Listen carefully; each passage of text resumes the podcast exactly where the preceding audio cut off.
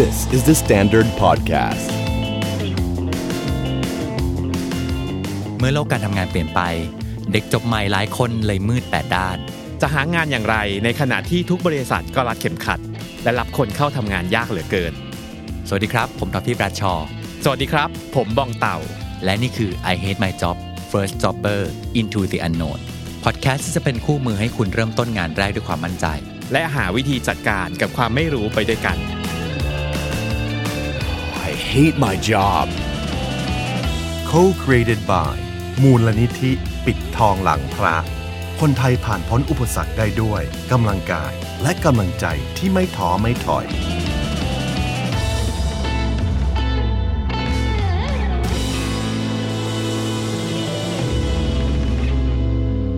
My Job EP นี้นะครับ ก็เหมือนเดิมเราไม่ได้อยู่กันแบบ 2 คนแล้วอืมเรามีเกสมาด้วยนะครับ แล้วเกสคนนี้เนี่ยเป็นคุณพ่อทางจิตวิญญาณของมนุษย์ออฟฟิศทั้งหลาย เป็นคนใกล้ชิดของเรานะ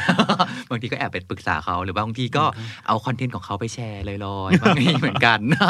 เพิ่งมาอาศัยกันทำมาหากินใช่ด้วยกัใช่นเขามีผู้ติดตามถึง3 0 0 0 0 0โอ้คนเยอะมาก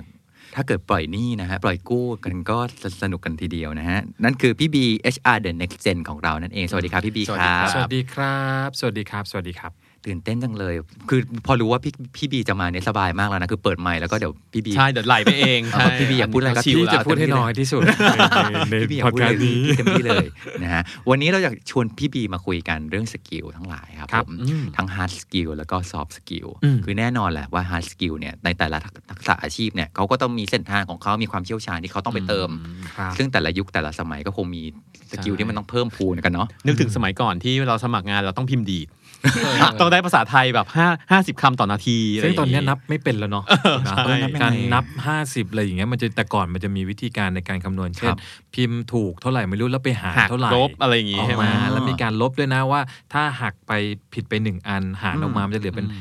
คือวิธีการนับคำอะโอ้โหรู้เลยนะครับทำไมออกมาว่าเป็นยุคไหนคำสองพิมพ์ดีดไฟฟ้าหรือเปล่า พิมพ์ดีดตั้งแต่ก่อนเป็นไฟฟ้าแต่จนกแต่ระทั่งแต่แต่เนี่ยอ๋อมนี่ไงขนาด skill เดิมๆเนี่ยมันยังมีวิธีการเปลี่ยนเปลี่ยนไปใช่เปลี่ยนไปเนาะทีนี้เนี่ย soft skill เหมือนกันครับ soft skill เนี่ยมันเป็นสิ่งที่หลังระยะหลังๆเนี่ยเขามาพูดกันมากขึ้นว่าอืมนอกจาก hard skill แล้วอะต้องมี soft skill ด้วย เพราะว่าในการตัดสินว่าใครจะทำงานจะจะรับเข้าทำงาน คนไหนจะเติบโตเนี่ยเขาดูที่ soft skill ด้วย เราว่าหลังๆ เราได้ยินคำว่า soft skill บ่อยมากอืมคือทั้งในฐานะของคนที่สัมภาษณ์งานเข้าบริษัท แล้วก็หลาย ๆ อย่างที่เวลาเราอะเราฟัง content เกี่ยวกับพวก HR เนี่ยเราจะได้ยินคำว่า soft skill อยู่ตลอดเวลาเลยอืมแล้วมันเป็นคำที่กลมและใหญ่มาก ซึ่งเชื่อว่าน้อง ๆ หลาย ๆ คนเนี่ยอะไรวะ soft skill ใช่ไหมคืออะไรวะ soft skill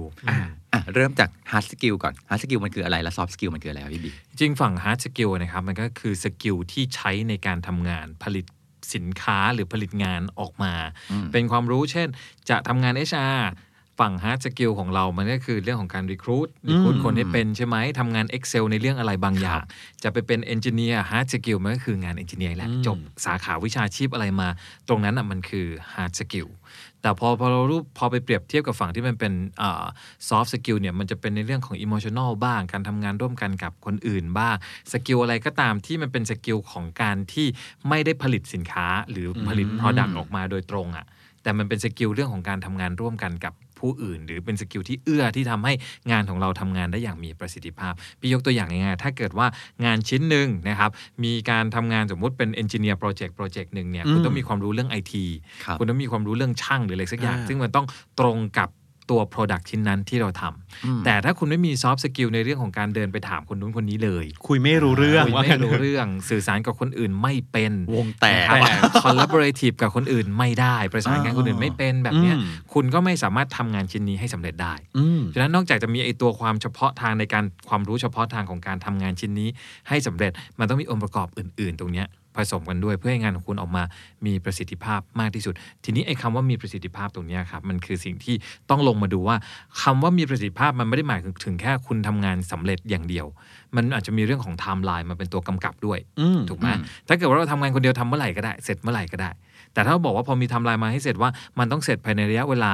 ครึ่งวันเนี่ย ถ้าทำคนเดียวมันเสร็จใน 1 วันหรือ 2 วันอ่าระยะเวลามันเป็นตัวกำกับแบบนี้ปั๊บแสดงว่ามันไม่ใช่แค่ตัว hard skill อย่างเดียว ต้องมี soft skill ตัวอื่นที่มันทำให้งานสำเร็จด้วยอืมตัวอย่างของ soft skill มีอะไรบ้างครับ จริง ๆ มีหลากหลายมากเลยนะ ทั้งการทำงานเป็นทีมก็ใช่อ่านะครับโอ้โหเรื่องของการสื่อสารเองก็ใช่นะครับเรื่องที่มันเป็นไฮไลท์มากจริงคือเรื่องของ problem solving เนี่ย เพราะว่ากแก้ปัญหาเฉพาะจริงหน้าทุกบริษัทเนี่ยไม่ว่าจะอยู่ในธุรกิจไหนเขาจ้างเรามาแก้ปัญแก้หาปัญหาทั้งนั้นถ้าไม่มีปัญหาก็ไม่มีเราอยู่นะถูกต้องถูกต้อง เรื่องของการอ่าดูแลลูกน้องลูกน้องเรื่องอะไรพวกเนี้ยครับ มันก็เป็น soft skill Coaching ทั้งนั้นเลย skill การด้วย coaching ไหมครับการ mentor คนอื่นๆ negotiation skill ก็ใช่โอ้อ่าเนี่ยมันเป็นเดี๋ยวนี้โรค principle ทั้งหมดเลยนะ เดี๋ยวนี้โลกมันเริ่มโหดร้ายขึ้นอ่าต้องมีการต่อรองกันมากขึ้นด้วยต้องถูกต้อง emotional intelligence อะไรอีกเนาะด้วยแถวๆเนี้ยทั้งหมดเลยนะครับแต่ทีนี้ ถ้าเจาะลงไปในลึกๆจริงๆ มันก็จะมี standard บางอย่างที่ทุกองค์กรจะเรียกว่าไงดีทุกงานมันจะเป็นจะต้องมีนะครับ แต่ถ้ามันไปไหลไปในในภาพที่มันกว้างมากขึ้นกว่าเดิมเนี่ย แต่ละองค์กรก็จะมีการ scope ตัว soft skill ที่เขาต้องการที่มันแตกต่างกันไปอ่าแต่เท่าที่จะฟังดูเนี่ยคาว่า soft skill เนี่ย เวลา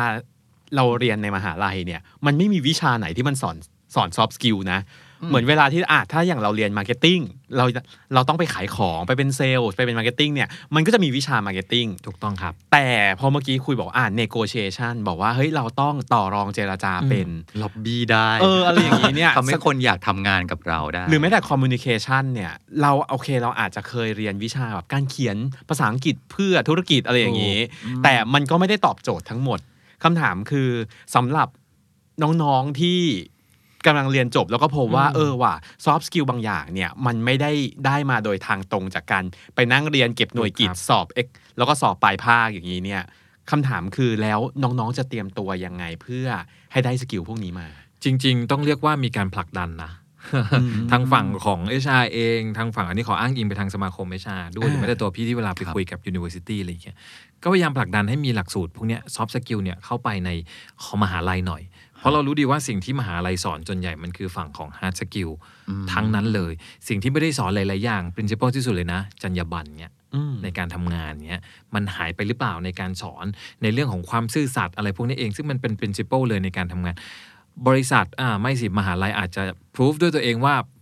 นักศึกษาจะมีเรื่องเหล่านี้ด้วยตัวเองอยู่แล้ว หรือให้เขาไปแข่งขันกันเอง อันเนี้ยเป็นสิ่งที่อยากวันนี้ถ้าเกิดว่าทางมหาลัย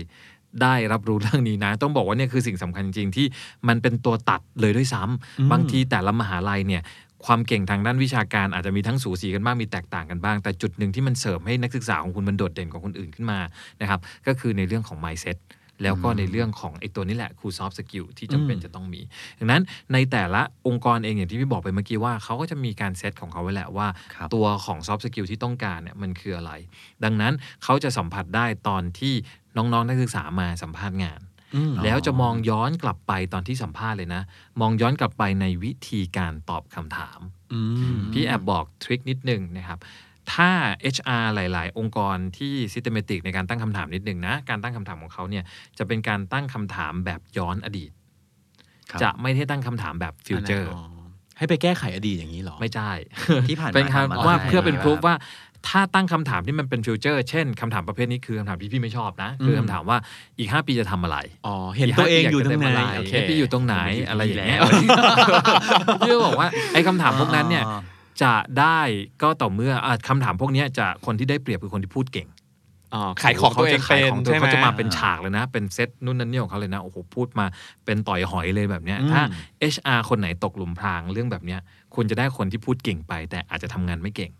แต่คำถามย้อนกลับไปในอดีตเนี่ยคือถามว่าในตอนนั้นเขาทำอะไรสถานการณ์เหล่านั้น คืออะไรคุณแสดงออกแบบไหน คุณปรับอารมณ์ในรูปแบบไหน มันคือการพิสูจน์ว่าอดีตคุณเคยเป็นแบบไหน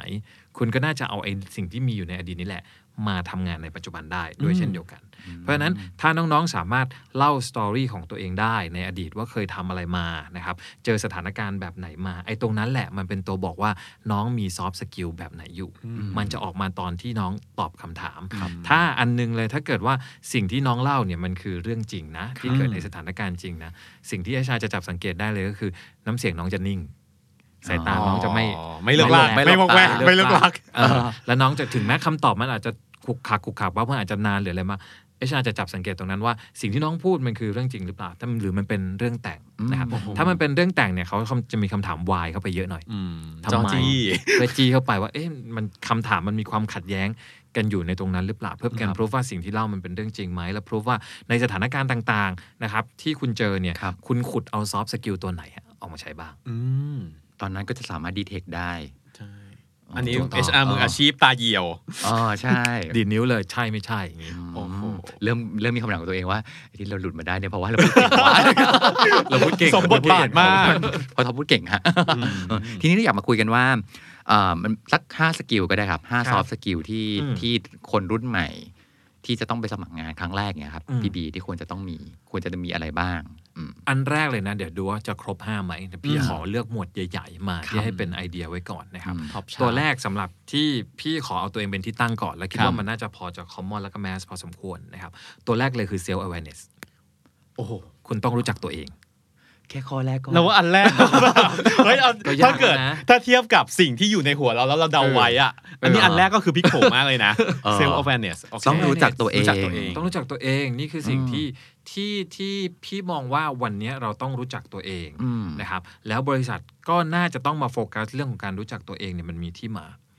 สิ่งหนึ่งก็คือวันนี้เราอยู่ในโลก VUCA World ที่โลกมันเปลี่ยนแปลงตลอดเวลาครับอืมถ้าเราตัวเราเองยังไม่รู้ตัวเราเองเลยอะว่าอ๋อตัวเราเองคืออะไร แล้วเรายังไม่นิ่งในตัวเราเองเลย มาเจอสถานการณ์แวดล้อมที่มันมีโอกาสเปลี่ยนแปลงได้เยอะอะคุณเบลอแน่นอน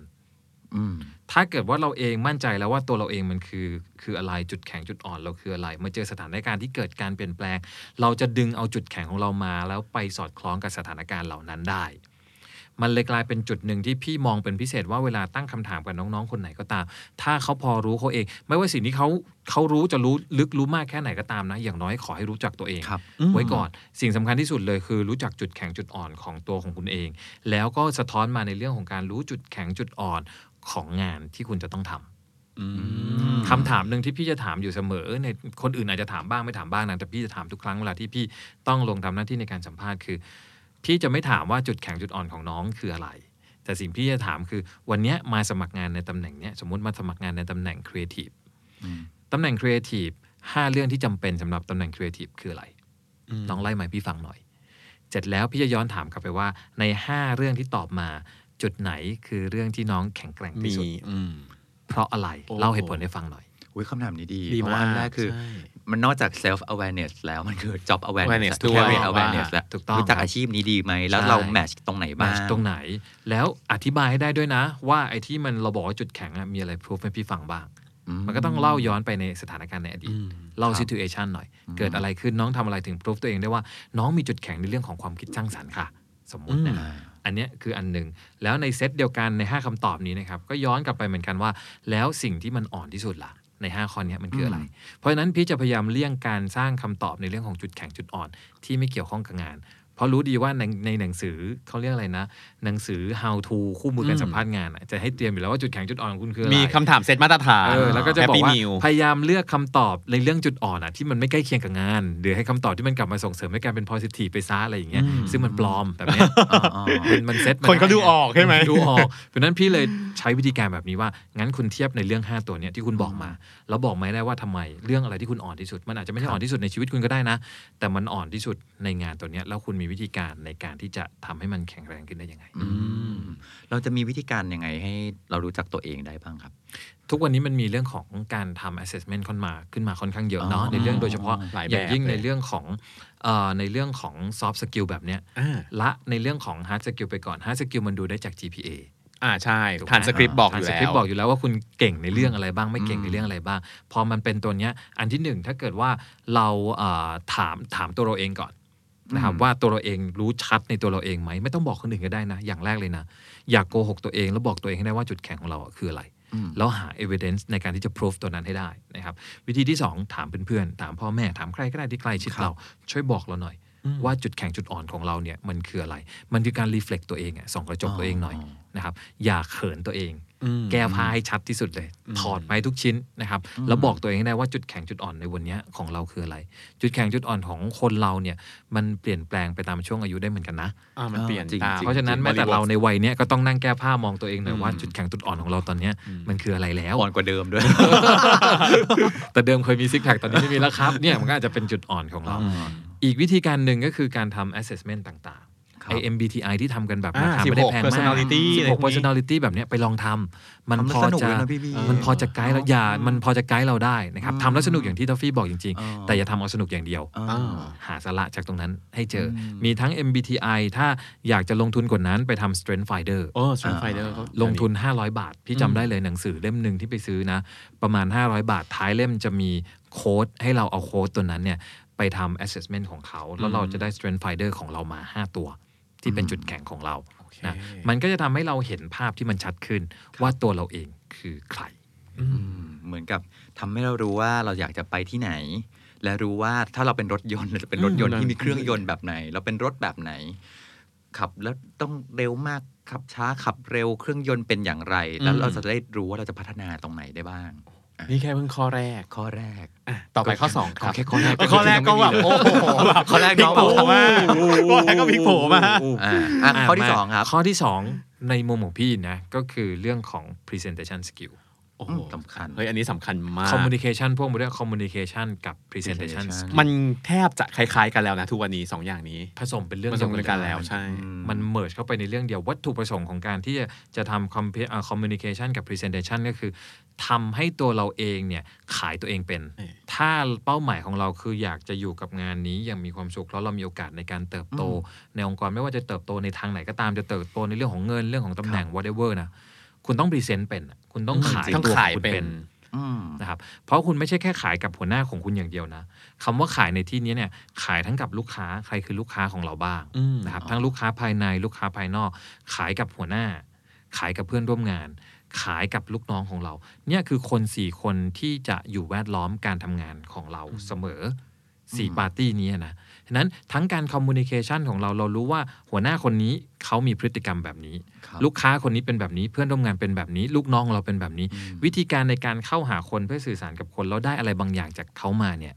มันอาจจะไม่ใช่ one size fit all อืมเออเราเป็นตัวตนแบบนี้ของเราทั้งหมดเนี่ยไม่ได้นะอ่าเราอาจจะต้องปรับให้มันถูก ถ้าเป้าหมายของเราคือแบบนั้น ยกเว้นว่าฉันคือโคตรเผด็จการ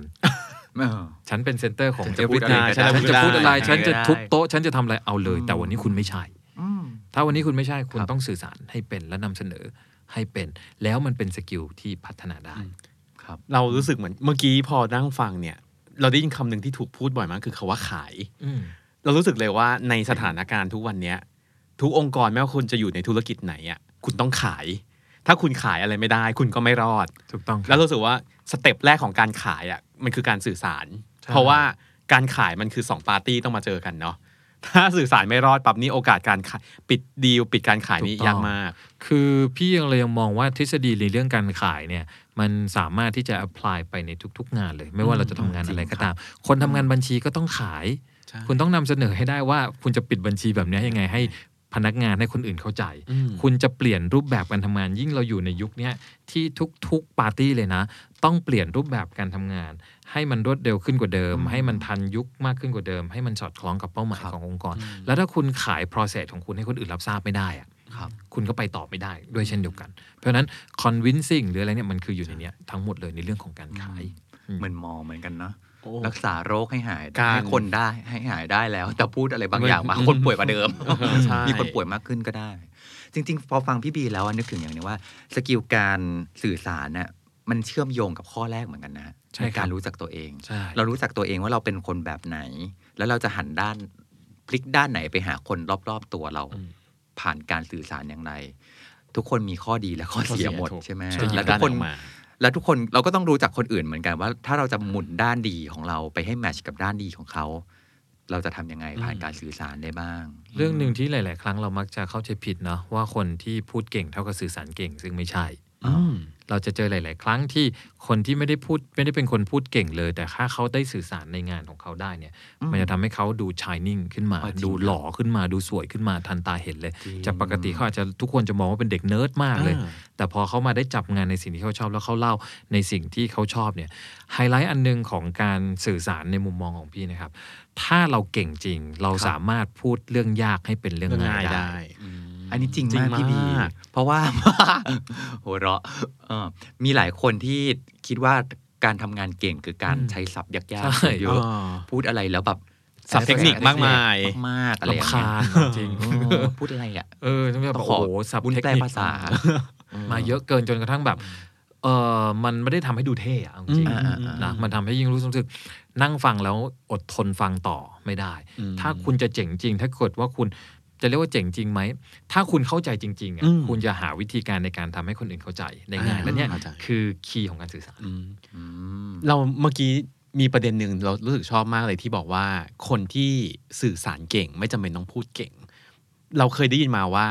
องค์ประกอบหนึ่งของการสื่อสารคือการฟังครับ เพราะว่าครับเซลล์ที่เก่งเนี่ยไม่ใช่เซลล์ที่เดินออกไปพูด แล้วก็ขายขายขายขายขายอย่างเดียว แต่เป็นคนที่ ต้องฟังแล้วเข้าใจลูกค้าด้วยว่า เอ๊ะ เขาต้องการอะไรใช่แล้วพอฟังเสร็จเนี่ย เราถึงจะค่อยพูดว่า เออ เรารู้ละว่าคุณต้องการอะไร ถึงค่อยพูดออกมาว่าอะไรล่ะที่เขาต้องการ ใช่โอ้ทฤษฎีนี้มันก็เป็นทฤษฎีที่พี่รู้สึกขัดแย้งนะเวลาที่ชอบเอาพริตตี้มาขายของอะอืมพริตตี้พูดเก่งไหมพูดเก่งเก่งแต่คนไม่ได้ซื้อของเพแต่ราะไม่พได้ริตตี้นะ คนดูนะ แต่ไม่ได้ซื้อนะ อันเนี้ยคือสิ่งที่คุณจะต้องเข้าใจจริง ๆ ว่าเรากำลังจะทำอะไร แล้วถ้าน้องๆที่ สมมติว่าวันเนี้ยน้องๆปี4ี่ครับกำลังจะจบแล้วเนี่ยครับ รู้แล้วว่าวันเนี้ยฉันต้อง communication skill ครับปรากฏว่าถ้าย้อนหลังกลับมา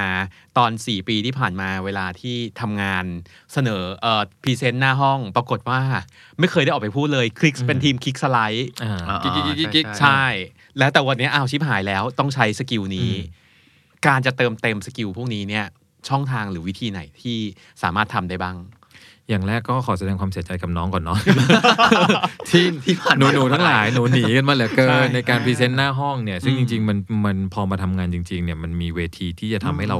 shining ผ่านในตรงนี้นี่แหละครับนะครับได้มากกว่าคนอื่นๆเลยนะครับพอเราขาดในเรื่องของ presentation skill communication skill ถ้าวันนี้จะต้องกลับมาเติมเต็มจริง ๆ กลับมารู้จักตัวเองก่อนโอ้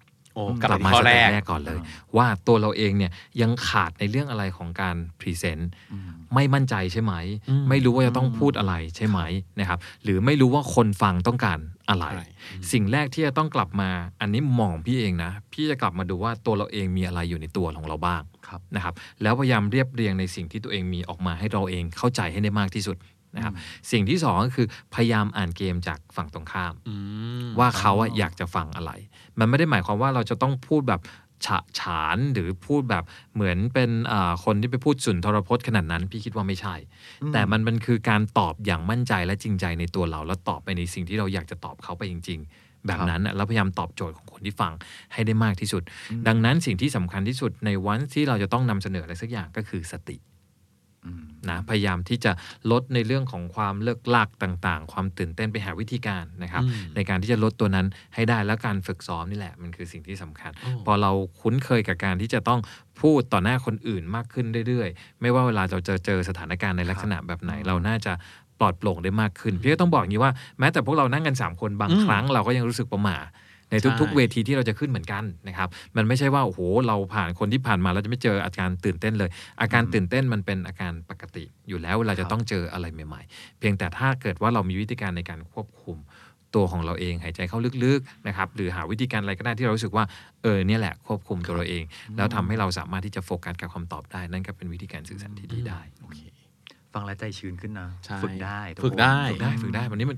อะไรก็ตามที่เป็น skill ฝึกได้ทั้งสิ้นโอเคอื มมาทักษะที่ 3 ครับพี่ครับพีมีอะไรไปแล้วนะ self awareness นะ มี communication communication นะครับ เรื่องที่ 3 คือ problem solving อ่าเมื่อกี้ที่เราบอกว่าใช่ทุกบริษัทมีปัญหาต้องมีนะครับเรื่องของ problem solving เนี่ยมันจะต้องเริ่มตั้งแต่ในเรื่องของการ คุณหาให้เจอนะว่าต้นตอของปัญหาเนี่ยมันคืออะไรอือหืออันเนี้ยมันใช้ประสบการณ์ พี่ต้องบอกว่าเรื่องของ problem solving นะมันเรื่องของการใช้ประสบการณ์ด้วย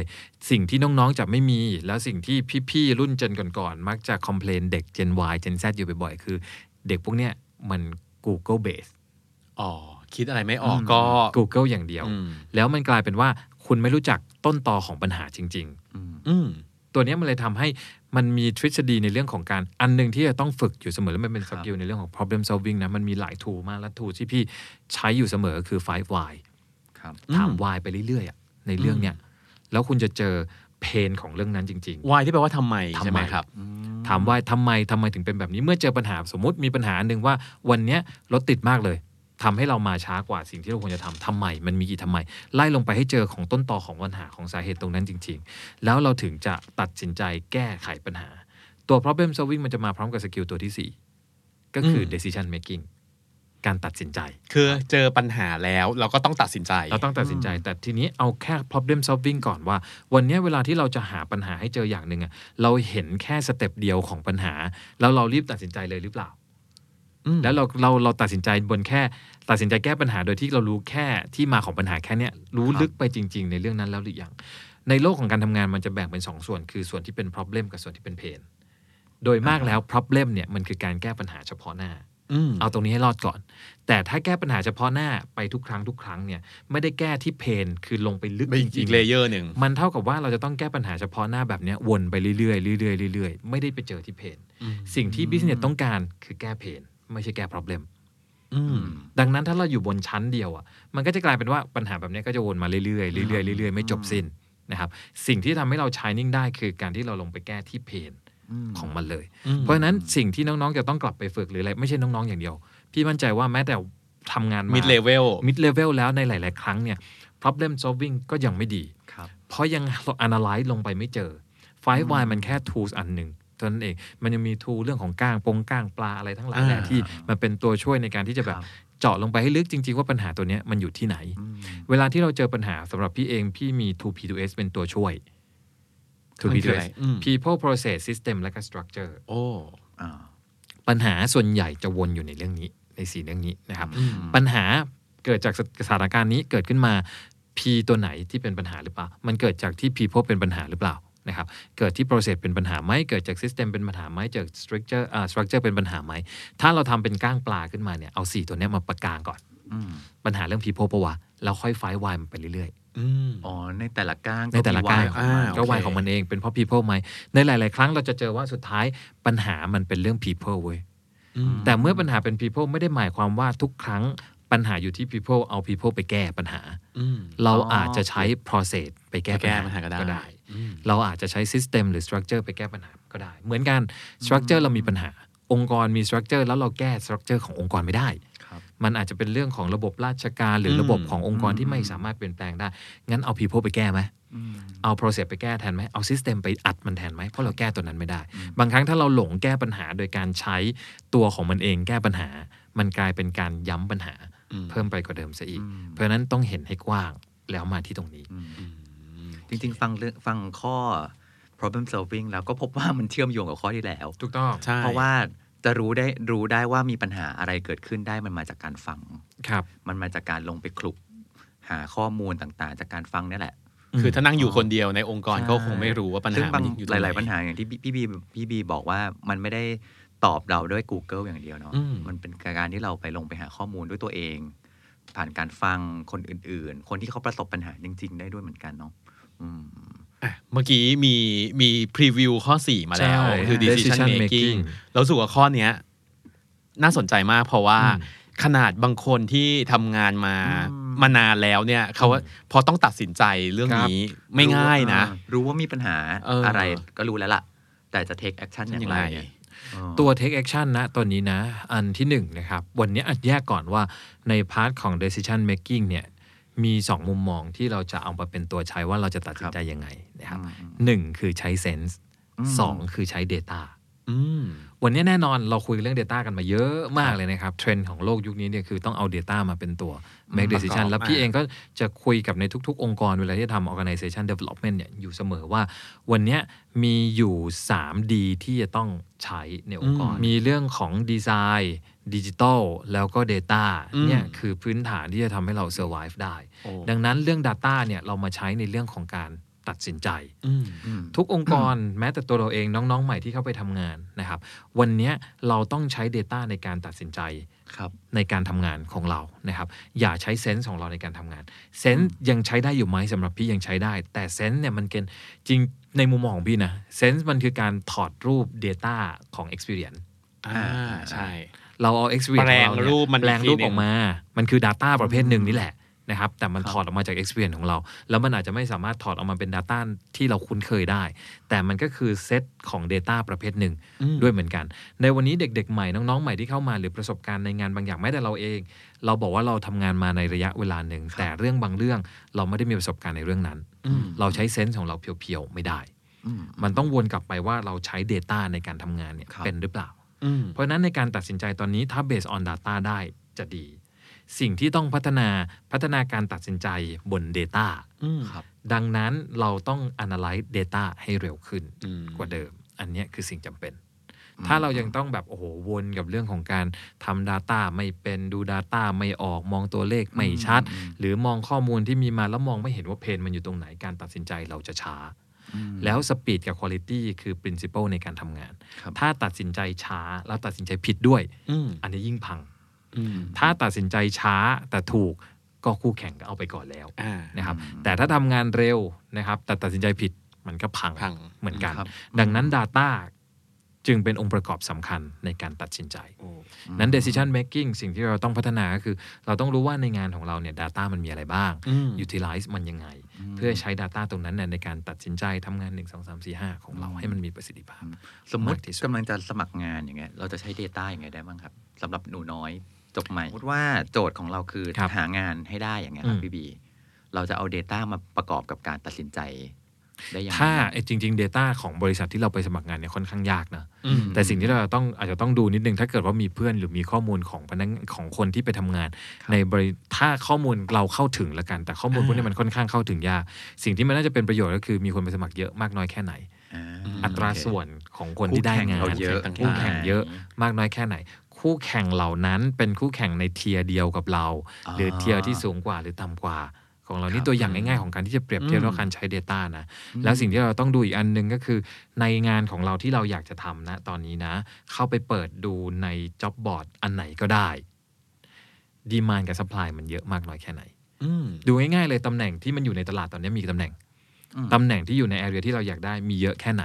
นะครับถ้ามันมีอยู่แค่2อสามตำแหน่งเองเมื่อเทียบกับอีกอันนึงเลยนะครับที่ตำแหน่งมาในล็อตนี้อย่างเดียวเลยเนี่ยเราเองอะพอจะมีโอกาสไปในตำแหน่งที่มันเป็นตำแหน่งที่ตลาดต้องการหรือเปล่า